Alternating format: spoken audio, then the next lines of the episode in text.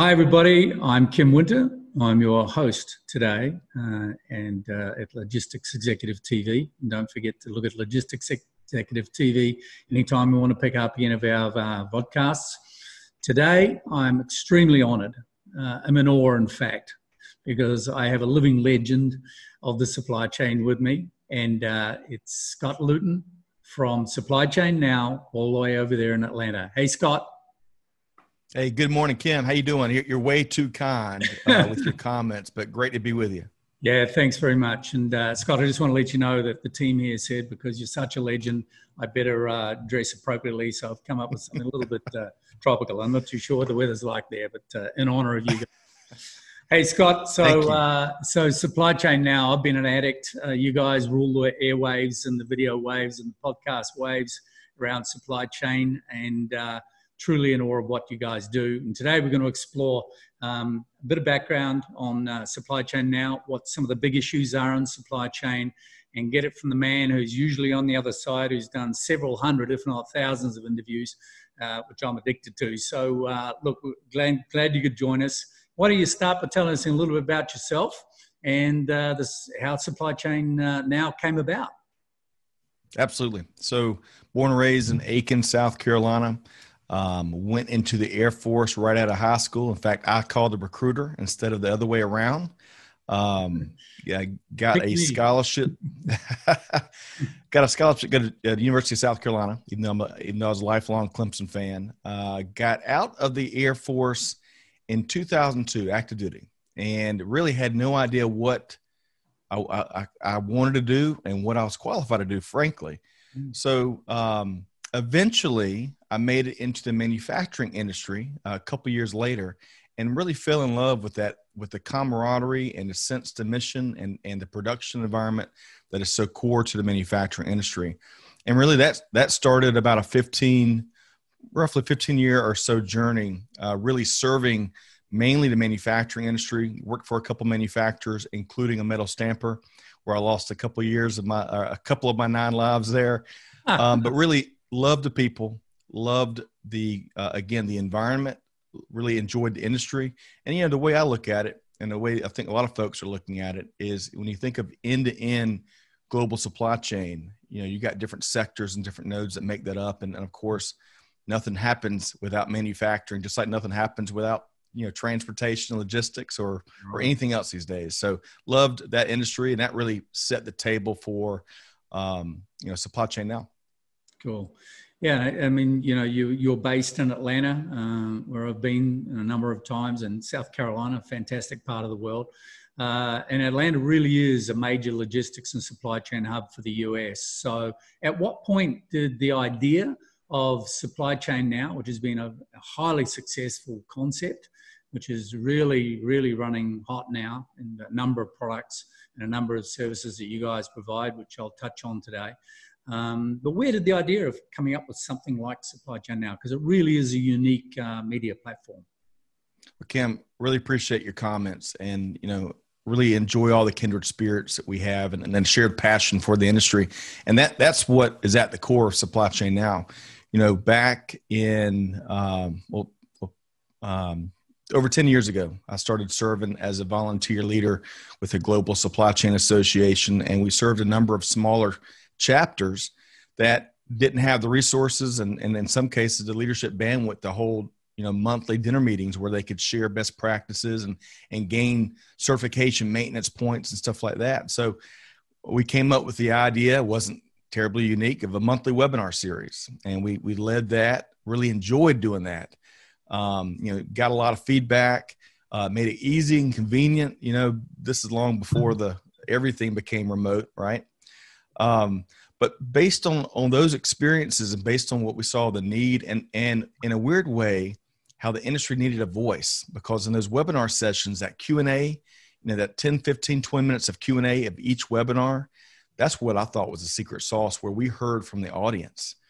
And so uh, we conducted our first podcast in may 2017 and that changed everything. And that's um, you know 450 podcasts later you know, uh, live streams, of course, still webinars, events, you name it, but all focused on you know, really giving a voice to global supply chain industry that has long been, um, you know, unrecognized, underappreciated. Yeah. Uh, but now, uh, here in 2020, as you know, uh, not only does supply chain uh, have an established seat at the table, perhaps unlike ever before, but consumers are starting to connect the dots and have been, you know, especially with the rise of e-commerce, about why supply chain is so important and and and how how can we get our items sometimes same day, sometimes in you know in two hours.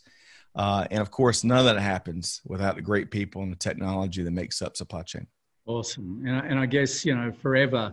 Um, I mean, most of us have, have, just flopped into supply chain as you have, and, and, as I did in New Zealand in the early days. And uh, uh, setting up a trucking company and, and moving on from there. And many decades later, I'm still in it and at it. But I guess what I'm hearing you telling me is, is you were passionate about it, you found it interesting, and so you carried on. The secret sauce of any good business, yeah?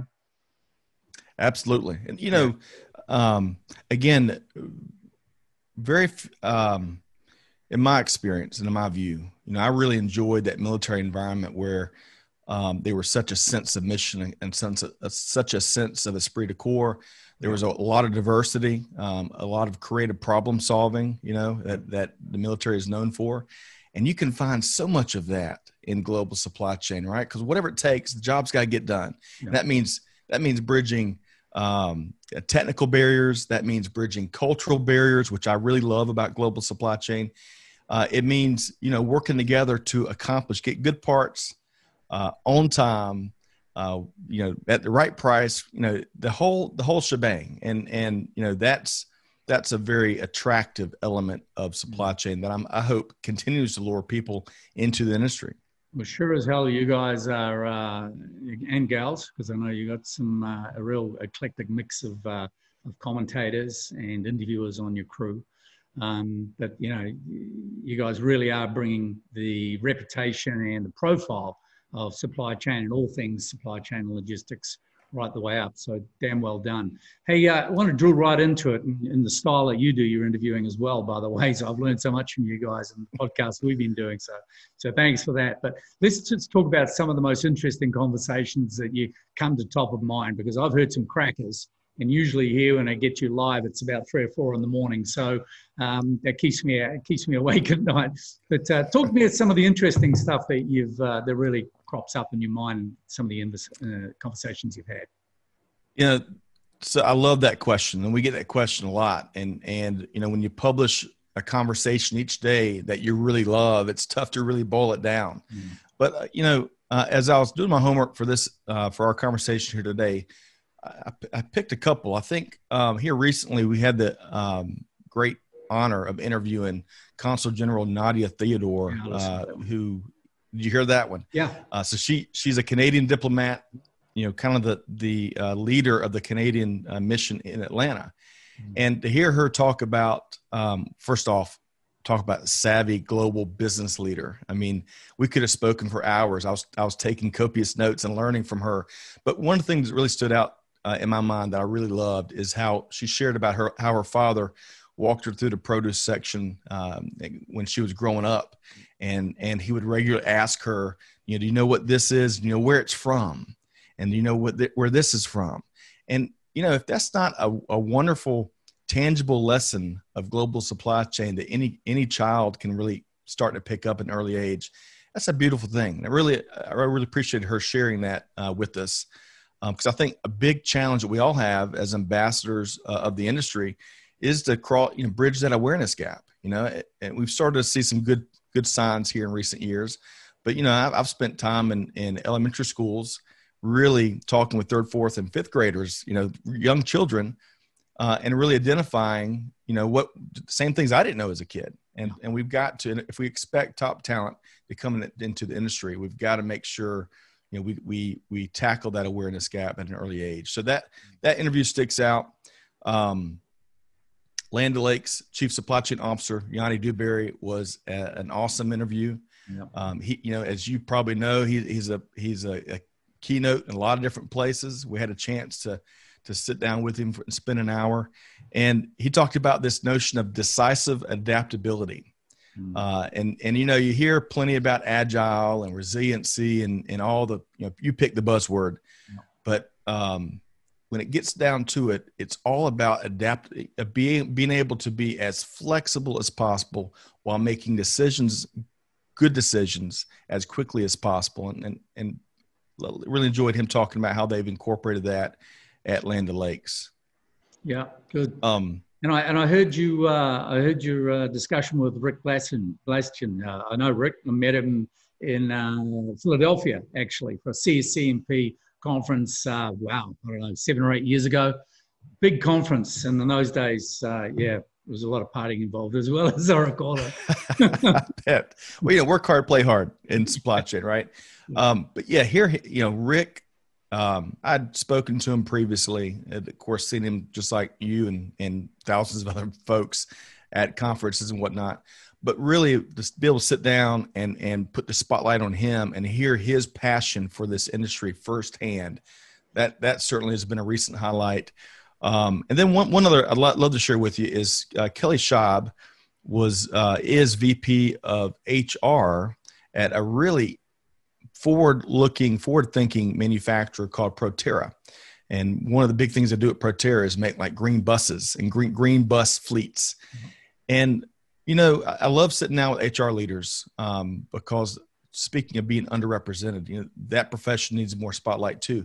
But one of the things that she shared with us, I really appreciated, is how she viewed it as her mission and a key responsibility she had. when she sits down with other senior leaders of the organization, and you've got those tough decisions you've got to make as the economy goes up and as it goes down is she conveys the story of the people and the families behind the numbers and i thought we all can learn a lesson from that it's not you know, we, we should all share that burden of, of communicating those stories because it, it's not just about numbers that make up this industry you mm-hmm. know and and uh, so i really enjoyed her perspective in that in that episode yeah, keep them coming. I mean, uh, for the, our audience, uh, going out to our audience that may not have heard of supply chain now, I'm sure people are going to pick it up and uh, and get into a, a, whole range of your interviews. You've got another couple of products. So you've got supply chain now. You guys are pumping out an interview every day, always high quality, always high of interest. Uh, then you've got uh, what have we got? We've got supply chain is boring, uh, which right. is automatically gets your attention and are never boring. And uh, but that's got its own angle as well. And you got Greg White as well with Tequila Sunrise and uh, Tequila Sunrise, right?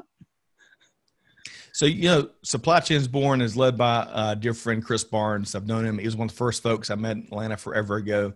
He's got such a wonderful and unique view and angle on that show, Supply Chain is Boring, which, as you point out, is is aptly named to get people's attention. uh, so that's been a, a really neat thing to watch kind of blossom um, and, and watch Chris's passion at it. And then Greg White, uh, who's typically my partner in crime in most of the live streams and webinar uh, uh, podcasts we do, you know, it's long overdue because he's got the such a the personality and the expertise in that niche behind Tequila Sunrise. Uh, so he's really focused on supply chain tech, entrepreneurialism, M and A activity, you know, ventures, um, uh, deal making, the, the, whole shebang. And it, it, you know, he can talk. He's got so much background in that, and, and he's got so much to share. So that Tequila Sunrise has been a neat thing to watch as well. Yeah. Um, you know, proud of our veteran voices, uh, which is, yeah. is is is part of our give back. You know, giving other veterans a chance to share and and to be heard. That's really important to us. And uh, and then little, another little project is this week in business history, which is really I'm a big history nerd, Kim, and uh, it gives me a chance to do some research and share, you know, a couple of did you knows uh, each week. So, so those are some of our current uh, current vehicles, and we've got a few others, but uh, and a few others in the Skunk Works that we're really excited about uh, releasing soon.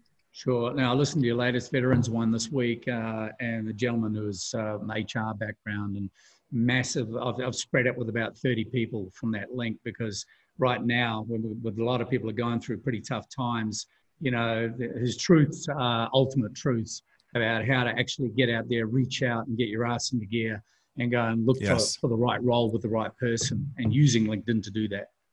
Vince, great uh, Kim, great. I agree with you completely. Vince, who was the speaker uh, guest of that last episode, you shared a lot of really neat stuff. One thing in particular, I think we can all learn from, especially if you're in transition. Is you know, I, and I'm bad about it. I use this word, this phrase, you know, pick your brain. I've I've used it for years, yeah. and Vince really made a point of don't use that. That's a catch-all. You know, if you're if you're in transition in particular, and are reaching out and do a work, you know, like a working interview or benchmarking interview or, or leaning on your network, hey, get really specific because a lot of those folks get emails and phone calls from a wide variety of people that are all also all very general. Yep. But if you get really specific, you'll have a better chance of getting some time from the folks you need uh, to, to find your next opportunity. Yeah, right. Hey, let's jump right into uh, something out of out of the blue for you. What what are the biggest lessons that you've learned since starting supply chain now? What really stands out is three or four things that have come to you that you've picked up? We're all we're all learners. You're spreading the faith and the truth and the religion of uh, of sharing information and learning in supply chain. What have you picked up? What things have really struck you? Uh, the biggest lesson learned is how little I know, Kim. Quite frankly, and um, the big club we're in. So, you know, the first thing that comes to mind is the power of reverse mentoring. Uh, you know, you can learn from, you can learn from anybody, and it's really important uh, to to embrace that. But this notion of reverse mentoring that that we all probably have heard about, um, you know, we've experienced that firsthand. You know, we, we had our first couple of interns this past summer, Genoa and Devin, and learned so much from those two talented individuals. Uh, and and those are just two of the the um, members of the the younger generations that that we've had a good fortune to learn from in, in recent years. So that really stands out. Um, this is going to sound really cliche, uh, but expect the unexpected. I'm not sure if you're a, a, Big Brother fan from CBS. That's that's the mantra of that show. That's 20 seasons deep. Um, but 2020 has has really delivered that and, and has really spiked the football on that point. Um, yeah. And so, you know, what does that mean for supply chain? What does that cliche mean for that very real cliche mean for supply chain? Well, you know, a lot of organizations undoubtedly are going to be doubling down on uh, scenario and contingency planning in the months to come to really identify what what's in that blind spot. You know, we all have it. All every organization, every business leader has it. Um, the better we can get at identifying it and and being more prepared for the what ifs. I mean, that certainly has been a big lesson learned for 2020. Okay. So, yeah, I hear what you're saying in terms of just picking up and, and really picking up the learnings from other people. In regards to lessons learned during the COVID period, I mean, this has been the year to forget in many ways, but, you know, and in full credit to everybody who's really struggling out there in supply chain. And, and uh, let me tell you, anybody on our network that hasn't been listening to supply chain now, get in amongst it because you'll get so much energy from what you hear from yourself and Greg and Vince and the others uh, is, is really good stuff. But if you talk about what the silver linings are, perhaps from this COVID period, uh, what have you observed and what stories have come to the fore through your platform during this pretty pretty tragic period in many ways? Yeah, you know, um, the, there's going to be so many different silver linings that are lessons learned from from this this really challenging year. Um, and I, I, try to dwell on more of that than, than a lot of the, the, the um, despair and, and, and the stress that we all have. But one of those silver linings, what I believe is an, an enhanced value on an emphasis on empathy, yeah. you know, and, and we can all point to, to just these types of conversations right here where, you know, the dogs barks in the background or the kid tumbles in or, you spill a full thing of coffee on your desk middle of the team call. You know it seems like um, there's a lot more understanding when it comes to that as there there probably always should have been. And, and that's just a small example. That's that's kind of a, a humorous example. I think i think what i've seen is a lot of business leaders get really serious about um, being more empathetic about the the individual journeys we're all on especially during a, a challenging year like 2020 mm-hmm. um, you know, I think what also comes to mind uh, and what I've really seen, I've really appreciated is organizations and leaders really deliberately being a force for good, right? And and and even if there's a business cost, even if if it if it if it expends resources, they're really getting focused on doing good, and and our logistics with purpose series really spotlights that. Um, it's one of our first series. Uh, we do in conjunction with Enrique Alvarez over at Vector Global Logistics, and you know he's out. He and his organization are out to change the world, and they love to spotlight organizations that are doing the same. Oh. So within that, and and and, and so that's good news that really needs to be heard. I mean, who, who has too much good news in a year like 2020? Not many folks, right? Dead right. So yeah, they they're, they're spotlighting they're spotlighting companies that take care of global coffee farmers that that have been taken advantage of for hundreds of years, right? Making sure they have a seat at the table and they can make a healthy living.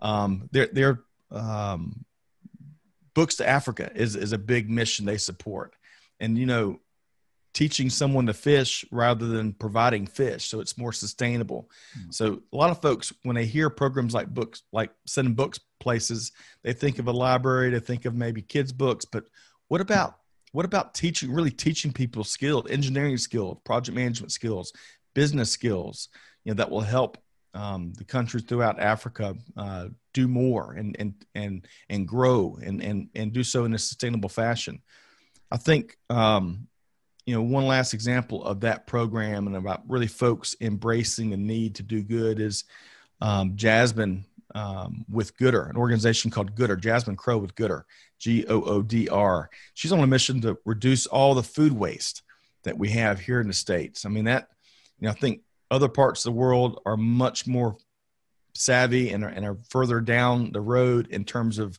you know, really reducing waste and having a system in place that, that helps do that but we've got a huge challenge here in the states that we've got to tackle, especially when folks are folks go without, you know, and and that just that just can't happen. As she likes to say, um, um, food shortage and and and not to be too dramatic, but starvation is really a logistics problem, and that that's such a, a great way of putting it. And it really shows that we can do something. If, if we can do something about anything, we could do something about logistics. And and you know so those are some examples of folks that are really doing some good things yeah. uh, in, a, in a challenging year like 2020 yeah i think you're bringing some great stories to light and, and shining the spotlight on a lot of what problems are occurring and supply chains usually right in the middle of all of that and, and i think you're doing a fantastic job of bringing that into frame and into context. I mean i was reading the sydney morning herald the other day that one in six australian children um, uh, heading to either in poverty or living in poverty in a, in a tier one, you know, first class country, first world country, and I'm sure in the US when we're hearing about the you know tens of millions of kids and families that are really struggling there. So uh, yeah, well done for bringing those stories to light. Hey, I know you've got a big gig coming up and very shortly, and you've got a new product launch coming up, which we won't talk about today. Uh, will steal your thunder, but just to wrap up, uh, Scott what's what's happening for supply chain now moving into the future? What are your aspirations? What are your designs? Where are you planning on taking what has been a fantastically successful platform so far? What's what's happening next?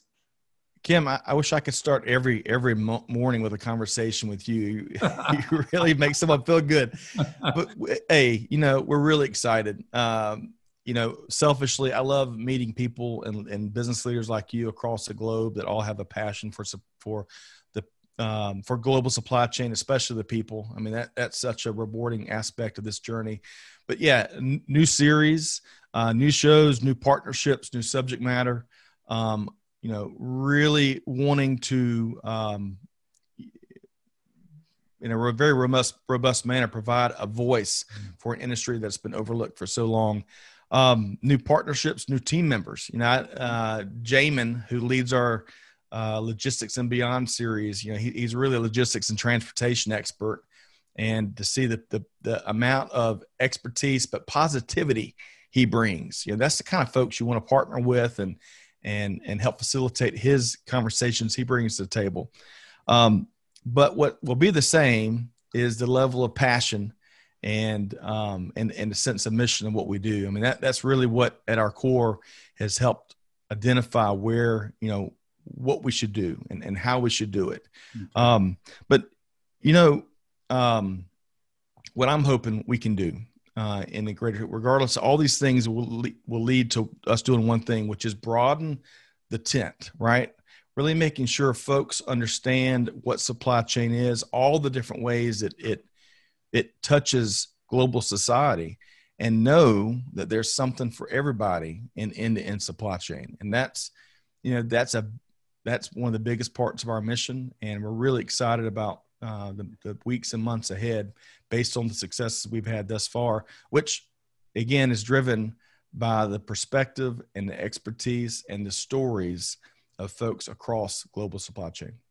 Well, I, I guess uh, you're in the right place if you want to know about legends of, of media. I think Ted Turner started in Atlanta with CNN, didn't he? the cable network, cable news network. You got a great yes. to follow there. But uh, look, I know you got to go, and uh, I really do appreciate the valuable time that you've given up for us.